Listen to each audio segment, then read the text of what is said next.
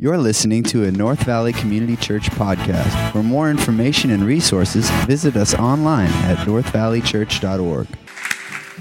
Great being with you. My name's Ryan. Those of you that may be new to North Valley, I know that a lot of folks move in during the month of June and July, so we ought to be seeing a bunch of new folks uh, visit during the summer. Actually, we make it very intentional in my schedule that I try to be here as much as possible in June and July because so many people move in. In our area alone, there's actually 800 new families moving in within a, just a five mile radius during those two months.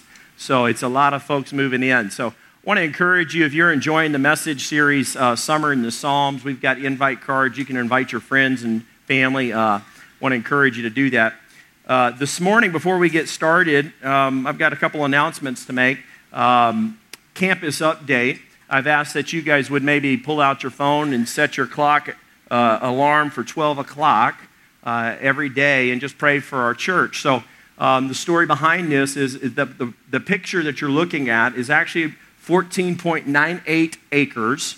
And years ago, what we did is we made an agreement that we would pay for the nine acres in the middle uh, up front. We did that through a capital campaign and some traditional financing. Uh, and so we were able to do that by God's grace. And then our hope and desire was to be able to pay for the properties on the left and on the right uh, there, where you see maybe a future sports field uh, to utilize uh, for outreach in our community. And then on the other side, uh, that area right there as well. So that time has come and gone, and the seller says, Hey, I've got a great prospective buyer that wants to develop the property. Uh, they want to they've got money and they've got a, an ability to put in storage units um, right where the sports field would be. Uh, that's where our hope and desire with that. That's what that property would be used for. Um, they say they could put in boats and RVs, which would negatively impact our current ministry operations. And then on the other side, they want to put in self storage. So I ask that you guys would just pray. The church really doesn't have the resources to do this right now. Um, those two properties um, are, uh, are very essential for the future of our church. Great news and update. I said two things we're praying for a large uh, capital donor or uh, a, a, generous land banker, somebody who would buy the land, hold the land, and then the church would pay back or, or purchase the property in a time that the church could do that. So the good news is, is a, we have a very great opportunity. Uh, a land banker has stepped forward and says, I am really, really confident that I think I could do at least half of this project for you guys, buy it, hold the property, and then when the church is in a financial position uh, to purchase the property back from me, then I would be able to do that. So that deal has not been done yet. I have a very important meeting uh, June 17th on Father's Day. I had to tell my wife it's Father's Day. I got to make a decision on behalf of the church and uh, our elder team and all that. So that meeting's coming up. I ask that you pray for that. But can we celebrate that God has provided somebody to step forward and say, I, I care about the church and uh, I want to help at least tie up half of that property. So that's exciting. That was just a couple of weeks that we asked you guys to consider and pray about that. Um, so continue to pray, and uh, I'll keep you updated as we go. I want to invite up Matt Hanson. He serves with our North Valley Student Ministries. He's going to come up, and we're going to share with you just a couple other uh, kind of exciting announcements that are happening this summer. So, you guys, if you will, give a big round of applause for Matt Hanson serving in our student ministries. A- AKA, I like to call him Beach Boy because he looks so cool, you know? So, so uh, Matt, tell us what's happening with student ministries this summer. So, we got a lot going on. Yeah, so over the summer, we're doing an event every single week. So if you're in junior high, high school age, um, you should definitely grab one of these flyers. Check out our website that keeps the most up to date version of all the events. This Saturday, we're going to the lake. We're going to be inner tubing, uh, wakeboarding, hanging out on boats. It's going to be a lot of fun, but you do need to sign up online or you might not have a ride over there uh, or a spot on a boat. And so we got two families in the church that already said, hey, I'll donate my time, skilled drivers of boats. And um, so we got that, the, the ski boat set up, and we were renting a pontoon boat. Is that right? That's correct, yeah. Okay. And so if this is kind of your last chance, if you do have a boat and you would like to help us out by playing on the lake, it's a really hard job. Uh, then come talk to me because we're still interested in, in more boats. More boats means more kids are able to do stuff at yeah. the same time. So that's really cool. I heard one guy say, Well, I want to go, and he's not a kid. And he said, If there's no room, I'll just tie my raft to, to the party barge and I'll just hang out with you guys. So that's going to be me too. So I'm going. I want to be a part of it. So um, parents, make sure we got a whole list of activities for students, junior high and high school, all summer long.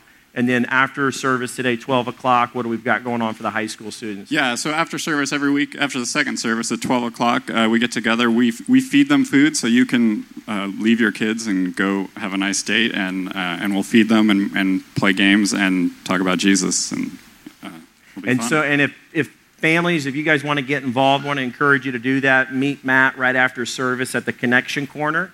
And uh, last but not least, we have Growth Track. Tell us about Grow- Growth Track. Yeah, today at noon, class 201 for Growth Track. If you haven't taken class 101, you can still jump right to 201 and come back, take the 101 later. And that's right over there in the kids' building.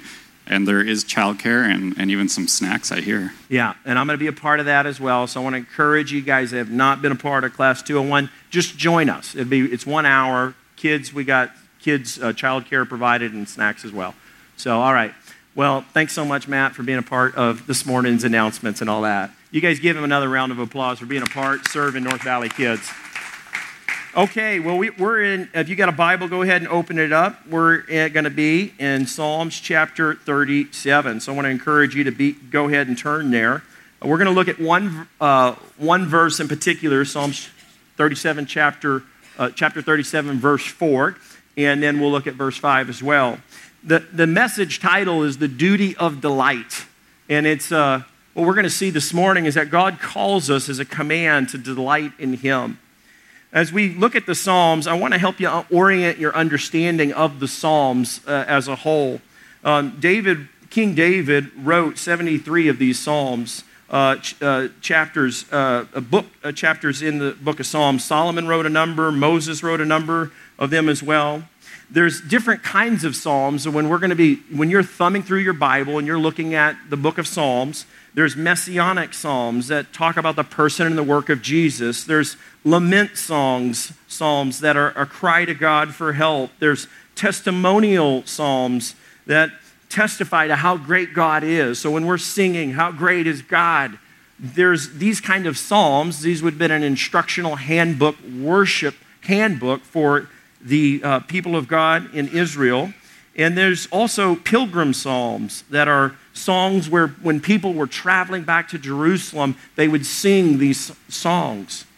There's imprecatory songs, which is asking for God's divine judgment on people, which is crazy. You're thinking, wow. But just saying, God, I need your justice to be done. I can't control everything. I can't, I don't want to, well, I don't want to seek justice myself. I want you to intercede. There's penance psalms where you're so, when you sing and you're sorrowful over the sin. And this morning we're looking at a wisdom psalm. Wisdom psalms is guidelines for godly living. It's like the book of Proverbs. It's godly living. A lot of the psalms that you look at is for godly living. There's other psalms that we'll get into over the course of this summer in the psalms, like historical psalms that look at the faithfulness of God in the life of the, of, of the nation of Israel. There's also nature psalms that declare how good God is because of the creation that we're, we see. So this morning we're looking at Psalms chapter 37, and I love it. It's, it's a psalm written by King David. And he was a very creative, gifted warrior, poet, king in the nation of Israel. And Psalms chapter 37 is very unique because it's an alphabetic acrostic that every second verse begins with a successive letter in the Hebrew alphabet. Now, you're looking at it in English, but in the Hebrew alphabet, every second verse uh, that you read in the scriptures begins with successive letters in the Hebrew alphabet. So this morning, I decided to kind of follow in the line of what King David did and give you an acrostic. So this morning, we're looking at the duty of delight. Let me read the verse. It says, Delight yourself in the Lord and he will give you the desires of your heart. Commit your way to the Lord, trust in him, and he will act. This is both a promise that, and a command. We're commanded to delight in the Lord, and we're promised that God's going to give us the desires of our heart. So, what does it mean to delight in the Lord? This kind of delight, this is in your message notes, this kind of delight is in direct opposition to earthly, self centered, vain pursuits and sinful pleasures. It's a kingdom mindedness, a Christ centered, a Savior seeking, God glorifying kind of ambition and effort to obey a divine command to enjoy and experience God as the good Father He is. It's an invitation to know God and align one's heart with His, to unify one's vision with His, and that will ultimately lead to seeing desires fulfilled, prayers answered, experiencing His extraordinary provisions. Let me stop right there. Look what it says about experiencing God as the good Father. What you've got is a command in Scripture where your Heavenly Father says, I want you to delight in me. I want you to enjoy me. God Himself is giving that command. Delight in me, He's saying. Let me help you understand this. Just the other day, I was in my room actually prepping for this message, and uh, every Monday, I take the whole day on Monday. Tomorrow morning, I wake up and I spend the whole day in prayer and study for the next message. So dad's busy. Unfortunately, um, I, I, it's too busy for me on Monday to be at the office because it's just a lot of activity there. And so I stay at home.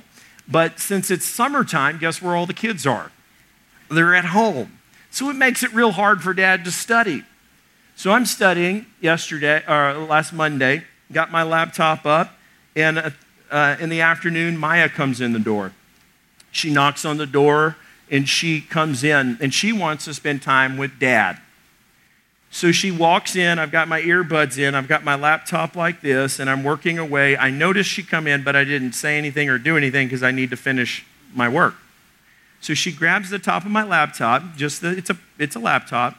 She grabs it and she just pulls it down and she goes, "Hi, Dad." Six-year-old kid, you know. Uh, we got a picture of her. I want to show her, and uh, she, she, she, this is me with a beard. I don't have a beard anymore. But this is Maya, and she wanted to spend time with me. And I said, I pulled out my earplug, and, uh, and I said, hey, sweetie, and I put it back in. She reaches forward and she pulls my earplug out. She said, hey, Dad, I just wanted to tell you I love you. Have a good uh, time today. And then she puts my earbud back in and she walks away. Maya has a routine where she wants to delight in her relationship with her dad me. She delights in me. She likes to spend time with me. And I want her to do that. Um, sometimes, you know, as a parent, though, um, maybe you, realize the children delight in you, but maybe you don't necessarily want to delight in them because you're busy and preoccupied. Being a parent is tough. Check this picture out, this next picture. Uh, this was um, Maya. There we go. Let's see another picture real quick.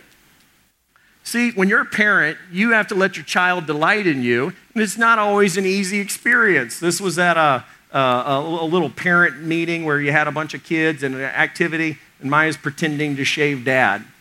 Maya delights in me. Here's my point God gives a command that you're to delight in Him and experience Him like a child. We sang earlier about we're a child, and God's our Heavenly Father. The secret to making it through the Christian life is learning how to delight in God. When I first became a Christian, uh, I was fired up, and for the first few years, I was just on cloud nine. And I had people come alongside me and said, Your energy, your passion is going to wear off. I got good news for you. 20 years later, I'm still cranking, still love Jesus, still excited. Why? Because I believe this command. The Bible says that if we delight ourselves in the Lord, He'll give us the desires of the, our heart. Why should Christians delight in the Lord? Here's the first point the world needs to see Christians who have a real and a fresh faith. You need to delight in God because the world needs to know that it is a real relationship that's being offered to you and that you've got a great Heavenly Father and He loves you and He cares for you. And it's hard to experience His goodness if you never go to Him. He wants you to delight in Him. One of the most powerful witnessing tools that you have is your own faith that it's fresh. Secondly, you can't survive on fumes. You need the fuel of delight. You can't do it. You can't do it alone.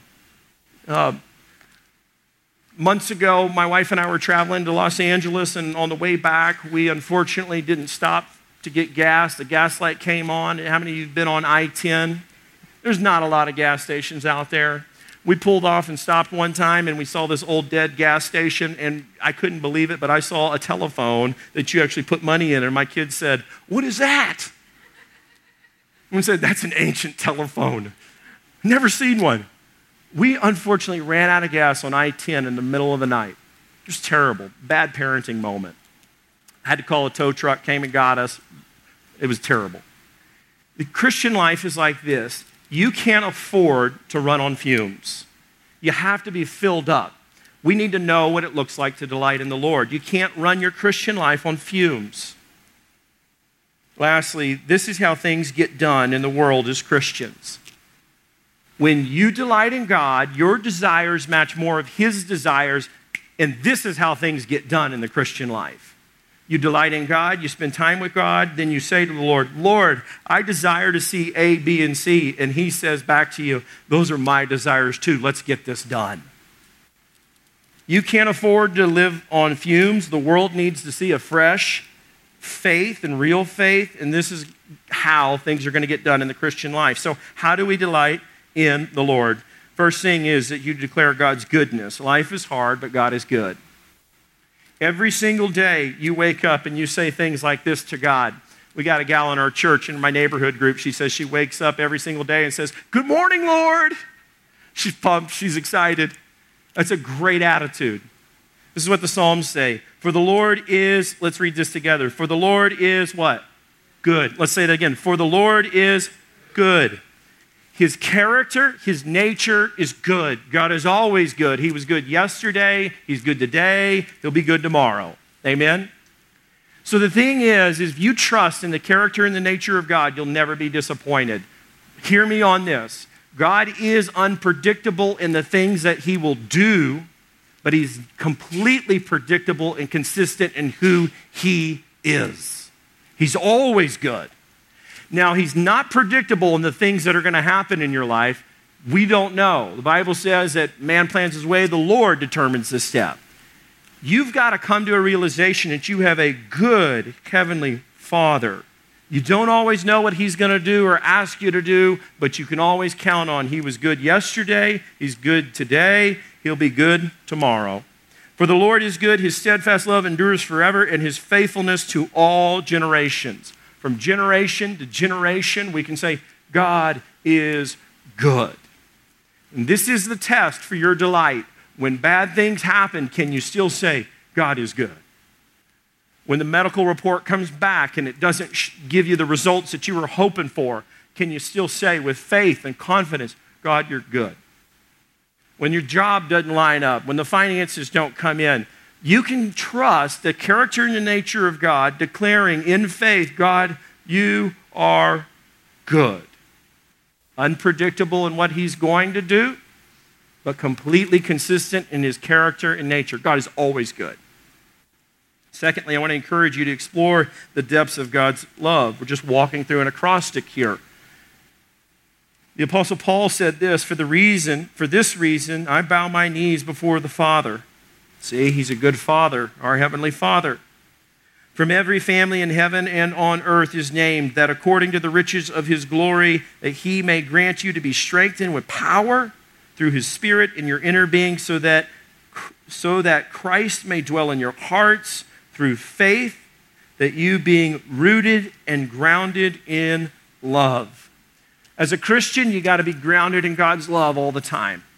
You've got to realize how much God loves you, how important you are to Him. You are His son, you are His daughter. He is the king, you are His servant. He's got an incredible blessing uh, of walking in faithfulness with Him. Life is not easy, life is hard, but life is good. Be, the Apostle Paul's praying for the church to explore the depths and the magnitude of God's love. Anytime I'm in doubt, relational conflict or challenges, or go back to the fundamental facts that Bible says that God loves me. that the creator of all universe says that he loves me. The scripture, the Bible tells us that he loves you. You were made in his image, according to Genesis chapter 1. According to Psalms 139, that he knit you together in your mother's womb before you were ever even born. He understood who you were. He made you who you are. He's got a plan for your life. You need to know the greatness of God's love. Always look to the cross. When you see the cross, that's a symbol of his love for you. That he came down from heaven to earth. And he, he wants you to know the magnitude of his love, being rooted and grounded in love. Verse 18 says this that you may have strength to comprehend with all the saints what is the breadth and the length and the height and the depth, and to know the love of Christ that surpasses knowledge, that you may be filled with all the fullness of God. The point is, is that the more you know God's love, the more you're going to delight in Him. When Maya knows how much I love her, she loves to delight in me. Um, I like to do this from time to time with my, my son or my daughter. They get mad and they say things that they don't mean. How many of you have seen that before? Your children say terrible things and you're like, I'm not going to record that. and I'm not going to tell anybody what you just said, but what you just said was not true. But you can respond back and say things like this. This is what I do with my kids. And they come and they say things. They're frustrated, they're hurt, they're upset. I say, hey, listen, dad will always love you. No matter when you misbehave, you do this, you need to know Dad's always going to love you.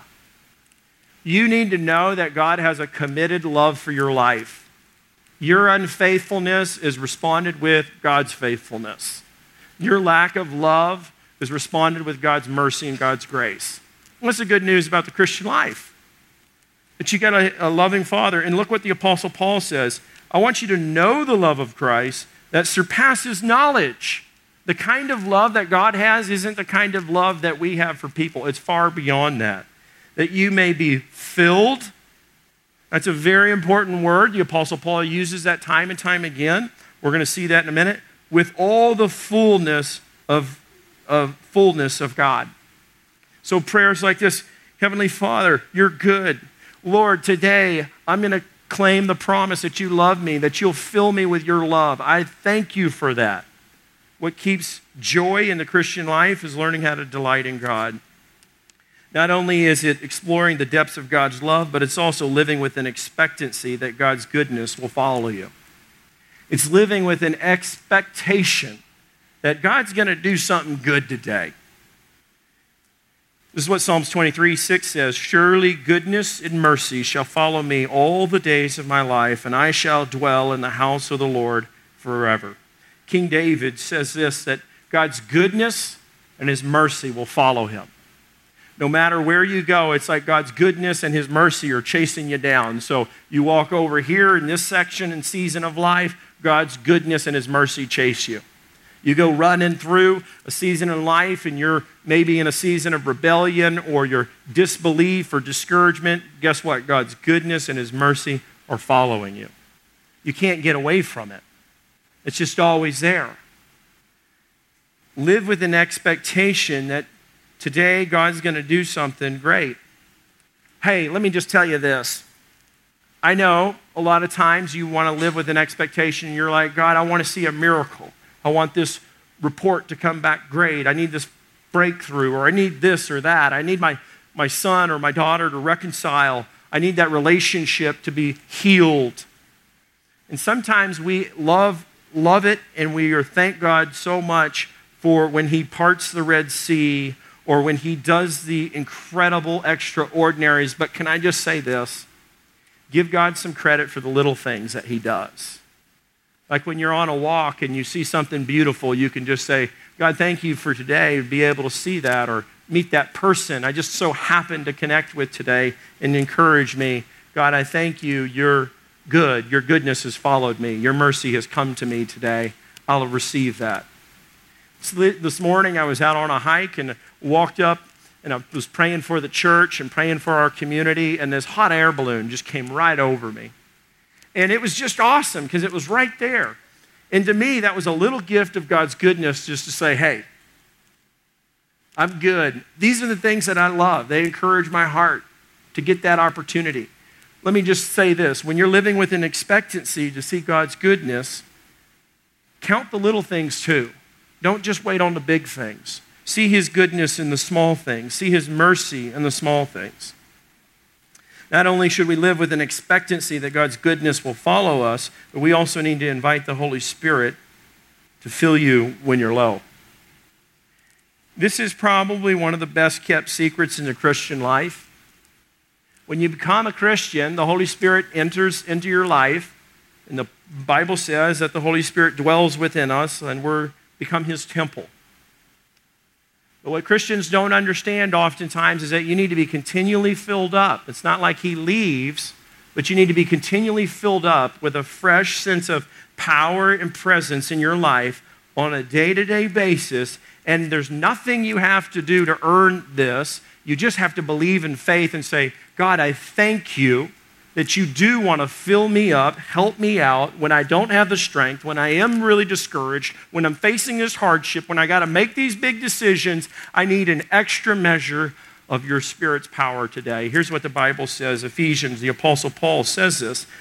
And do not get drunk with wine, for that is debauchery, but be filled with the Spirit. What happens when most of us get low and discouraged? We go to something. Maybe it's not alcohol, but we'll turn to something. It could be a binge episode on Netflix or Amazon for 12 hours at a time. It could be that we're uh, going to some medication, or it could be some wrong relationship or some kind of addictive pattern that's not helpful or healthy. But the Bible says, look, don't do that, but be filled. That's a present tense imperative in grammar. That means you need to constantly, presently ask, Lord, I want to be filled with the Holy Spirit more today. It's a present tense imperative, it's a command. Just like that scripture, delight yourself in the Lord, that's a command. This is a command. This is what the Apostle Paul continually says about in, in Romans to the church in Rome. He says, May the God of hope, what? Fill you with all joy He's petitioning the churches in Rome that they would be filled as well with, with joy and peace. What is that? That's, that's fruit and evidence of the Holy Spirit, according to Galatians 5. In believing, so that by the what? The power of the Holy Spirit, you may abound in hope. What gets you out of a discouraging time, a depression season, you need to seek help from godly people and seek godly counsel, but you cannot dismiss the importance and the power and the presence of the Holy Spirit, or you'll be rolling on fumes through your Christian life. You can invite the Holy Spirit to fill you up when you feel low. Lord, today I need your strength. Lord, today I need your help. Will you fill me up? I feel low. You know, when you go to a bank and you um, say you have some, uh, plenty of money in the bank, you're not worried about your finances at all, you walk up and you've got a check and you say, ask the teller for a hundred bucks. You know that you have money in the bank. You're asking for the teller just to give you a hundred dollars in cash. You don't give her the check or give him the check and then say, Oh, please give me the cash. Please give me my money. Please, please, please, please. You have an expectation that the money is already there. You just need this person to give you the cash. It's the same way in your relationship with God. You don't have to freak out or panic. God's power and presence is available for every single Christian. All you need to do is go to Him in faith and say, Lord, today I need your presence. I'm going into this meeting and I need something more than I, that I don't have. I need an extraordinary amount of strength today. I haven't been feeling good. I've got to make a lot of great decisions. Well, I need to help these people. Please, Lord, will you give me extraordinary measure of your spirit today? When you live like that, I believe that, that God will, um, you'll experience God's joy a lot more. You know, a guy that really uh, loved this uh, idea here, uh, not only Wayne Grudem, systematic theologian, um, but also uh, Bill Bright. He was the president of Campus Crusade for Christ. And he talked about the importance of, for as a Christian, is that you have to constantly just say to the Lord, Lord, I confess my sin. I turn towards you as my Savior. Now, would you fill me up with an extra measure of your spirit to accomplish the things that you have for me today? It's very, very important to do that. Not only should we invite the Holy Spirit, but we need to get time alone with God on a regular basis. If we're going to delight in the Lord, we need to get time alone with God on a regular basis. This is modeled in the life of Jesus. In Mark chapter 1, verse 35, Jesus uh, is, is uh, said to rise early in the morning while, he was, while it was still dark. He departed and went out to a desolate place, and there he prayed. Jesus made it a pattern uh, and, a, and a, a, a practice that he would constantly spend time alone. For you as a Christian to grow and to thrive in your faith, you need to have alone time with God. You need to spend one on one time with Him where you petition Him, talk to Him, tell Him what you're thinking. It's a place and a space for you to commune and connect with your Heavenly Father. And so I want to encourage you to get time alone. Here's what the scripture continues tells us on a regular basis there's a priority for all your relationships. The most important relationship that you have, your greatest priority in all of life, the purpose of your life, is to, to meet and to know, follow Jesus. Look what Matthew 6 133 says. Uh, Jesus says, But seek first the kingdom of God and his righteousness, and all these things will be added to you. Specifically, he's talking in the context of uh, meeting your, providing for you. When you have a challenge and you need God's help and his extraordinary provision, first thing you should do is seek first the kingdom. That means God's rule and God's reign. That means how things work in heaven. When you say, Lord, it's not working out here on earth right now, I need your help, the Bible says, seek first the kingdom of God. What are things that we seek first instead of God? We'll oftentimes even turn to our spouse or a loved one.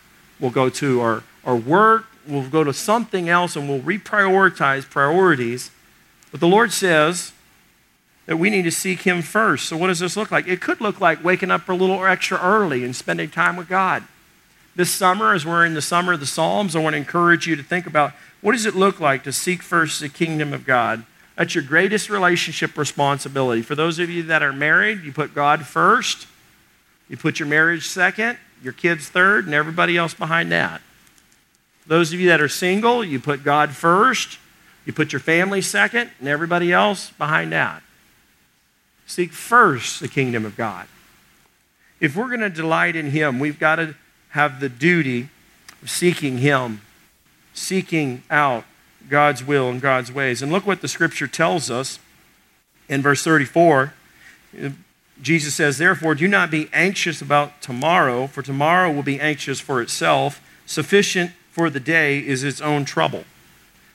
The reality is, is that when you're spending time with God, when you're seeking Him first, it'll lower your anxiety. That word, therefore, uh, indicates that there's a propositional truth on the front end when you seek first God's kingdom, the result is, is that you don't need to be as anxious anymore. Why? Because you put your priorities in place. You put your priorities in place, it helps you to navigate through the day, through your week, through your month, through your relationships, through your priorities, and you don't have to be as stressed anymore.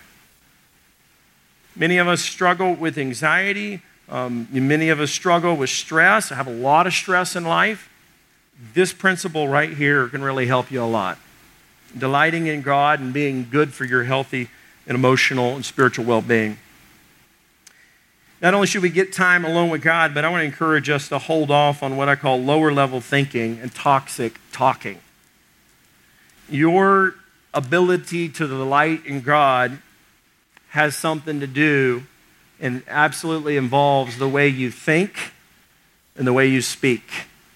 The Bible says whatever comes out of your mouth is a reflection of what's in your heart. Let me talk to you about your uh, first your thought life. Look what the apostle Paul says in Philippians. He says, "Finally, brothers, he's going to aim them up to think about good things. He says, whatever is true, whatever is honorable."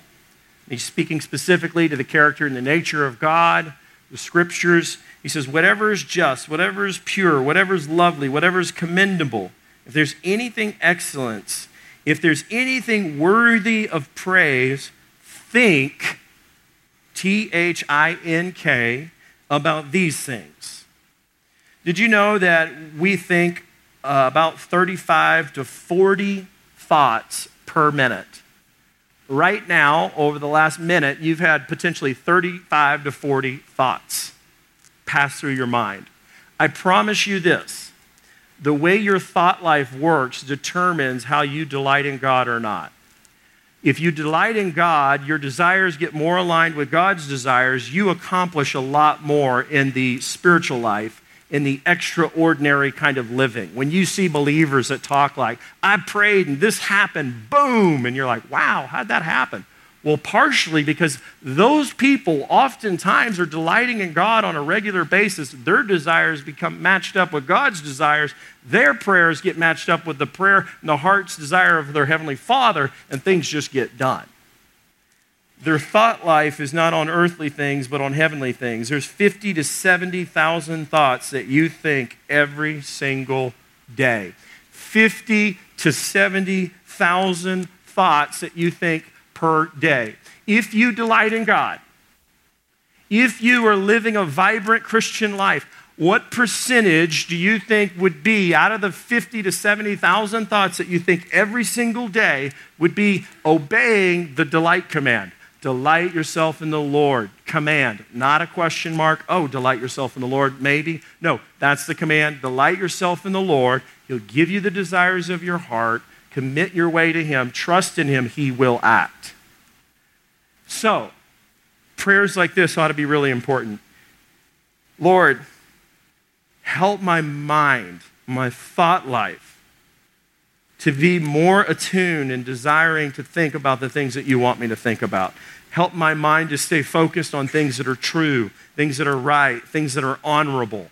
How easy is it for us to gravitate and think about negative things? Uh, worthless things. My encouragement to you is maybe do some inventory and maybe to hold off on lower level thinking and begin to step into a higher level of thinking about God, you can do this. God, you can do that. God's word says this saturating your mind with scripture, reading in the scriptures. That's why the Bible says that we should meditate on things. 50 to 70 thoughts per day, 70,000 thoughts per day, that's a lot of thinking. And how much of that thinking is what I called uh, earlier when we did a message uh, about depression is stinking thinking. It's thinking it's not healthy, it's very counterproductive, it's not even true. Let me ask you another question. What do you think the enemy, Satan, wants you to think about God and yourself? He, I'll tell you I'll give you a hint. He wants you to think God is not good, that God is a sham, that you are worthless, that you are unlovable, that you have no hope. That kind of thinking are the thoughts that the enemy would have you think. The scripture tells us, Paul is pleading, finally, brothers, whatever is true, when you're evaluating your thought life, ask this question God, is this true? Or is it false? Measure it according to God's word. God, whatever is honorable. Lord, is this thought honorable? If it's honorable, keep thinking it. Lord, whatever is just, is it just? Is it right? Keep thinking it. Whatever is pure, if you're thinking about impure thoughts, do you think God wants you to be thinking that? If you're thinking about thoughts that are pure and right, God absolutely wants you to be thinking about that. Whatever is lovely, whatever is commendable, if there's any excellence, if there's anything worthy of praise, think about these things. The greatest accomplishments in your life will come because of a thought that crossed your mind that you held on to and you made a decision, I was thinking about this the other day. When you spend time with God, the Holy Spirit influences your thought life. That's why I tell people all the time if you're spending time with God and you got a great idea, just follow it out. Because it's a very good chance that God put that thought straight into your mind. And then how do you measure it? Is this God's idea or my idea? You go through and say, Is this true, Lord? Is this true in Scripture? Is it honorable, Lord?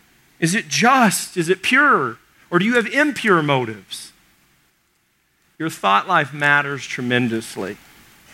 You if you go into therapy or counseling or anything like that, and you're sitting there and you're listening to people, their thought life is 90% of their problem. What they think. What they think about God, what they think about themselves, what they think about somebody else. Then you just got to ask the question is this, is this true? Let's reorganize our thought life. If we're going to delight in God, we got to hold off on lower level thinking. Capture your thought. The Bible says, you know, when, when ideas come into your mind, take every thought, what? Captive. Some of you need to arrest, arrest a thought that's damaging or crippling or hurtful. You have an idea and you think this person hurt you, I'm going to cut them off. This my marriage isn't working out, I'm going to get a divorce. Watch those thoughts. This person cheated me, I'm going to cheat them. This person hurt me, I'm going to hurt them. I'm going to tell you, you're H U M A N, you're human. I understand you have those thoughts. And they can be a fleeting thought, but when you give into it and you start activating that, that's when you're falling into a pattern of sin. That's when you're given into a bad thought life. That's when you start acting on your thoughts. Every wonderful, godly, awesome thing that's going to happen in your life is a result of God influencing your thought life and then you carrying it out towards action. And what helps you get there is understanding this too, is what you say. Ephesians 4:29. I'm going to challenge you if you're going to delight in God, you need to hold off on lower level thinking and toxic talking. Look what it says, let no corrupting talk come out of your mouths. Another uh, way to uh, interpret that uh, word corrupting is corrosive, damaging, destructive speech. Don't let that stuff come out of your mouth. You've got a, a loose lip. You heard that before, and it was World War I or World War II. It was loose lips sink what? Ships. What you say can create a lot of damage.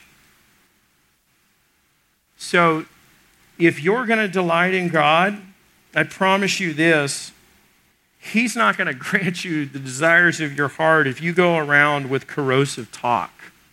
You're not going to experience God's goodness, His presence, His joy, the filling and the refreshment of the Holy Spirit if you go around with corrosive speech towards yourself, towards God, towards your friends, towards your family, towards your children. Just a side note, real quick, on parenting, just because I'm in it all the time. I think it's helpful. One third of our church young families, and this would apply for grandparents too. Um, we've learned over the years that you never discipline a child uh, abruptly when you're angry. Because when you are angry, you, what you say and what you do can come across not healthy and not right. If you grab a child or if you say something to a child, and some of you may be the victim of abuse in your own home or have been or came out of that. If your father or your mother disciplines you or grabs you or tries to heavily touch you or say mean things towards you in the midst of an anger situation, that's called abuse. And I want to tell you something corrosive talk breaks people down, it breaks families up.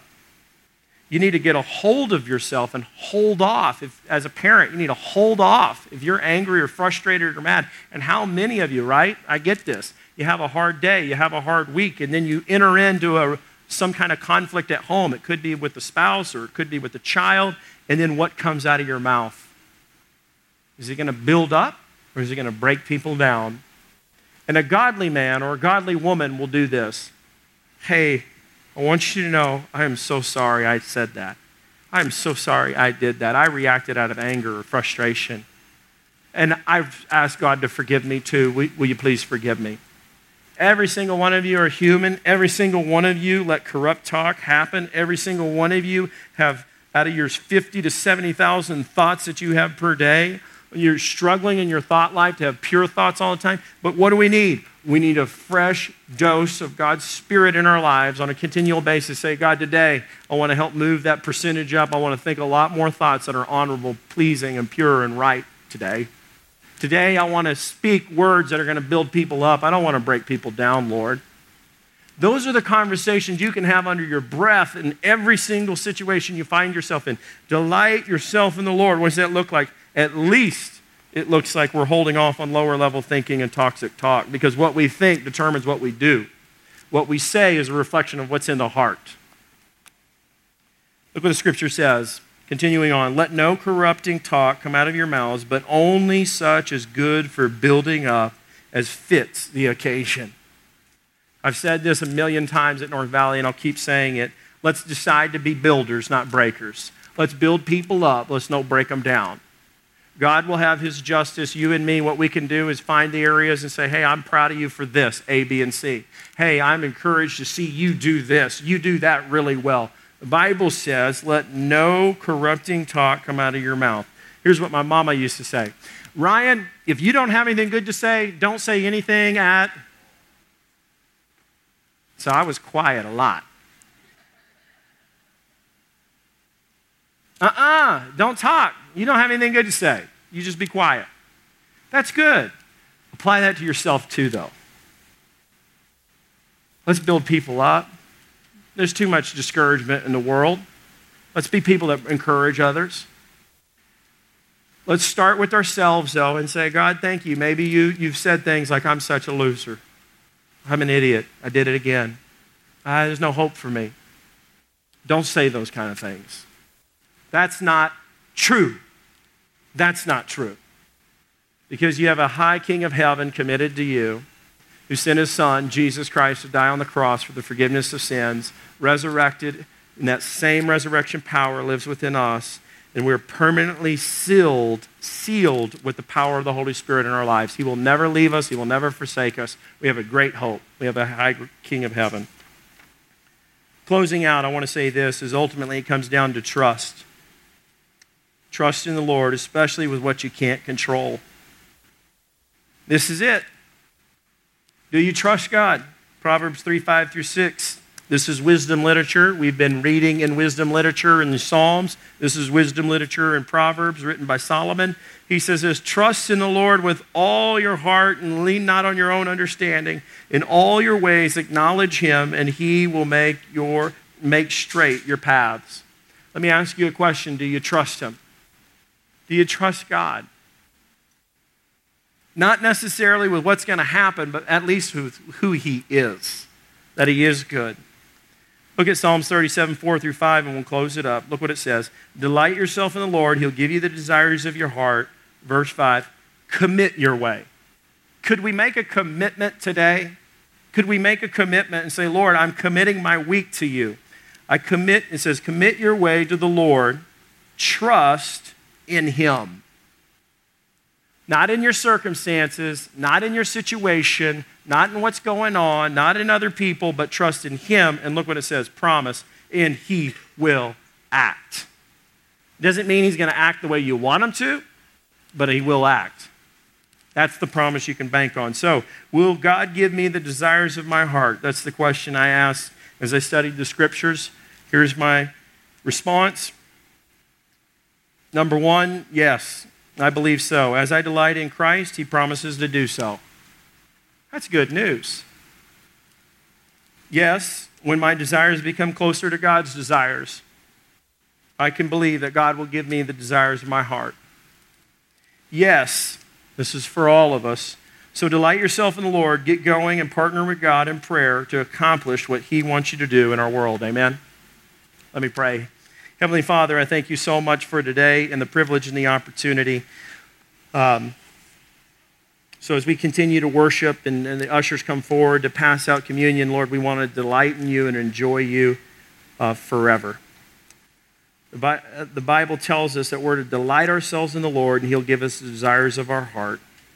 And God, our ultimate purpose in life is to know you and enjoy you and give you all the glory. In Jesus' name, amen. Thank you for listening. To become a supporter of North Valley Community Church, give online today at northvalleychurch.org.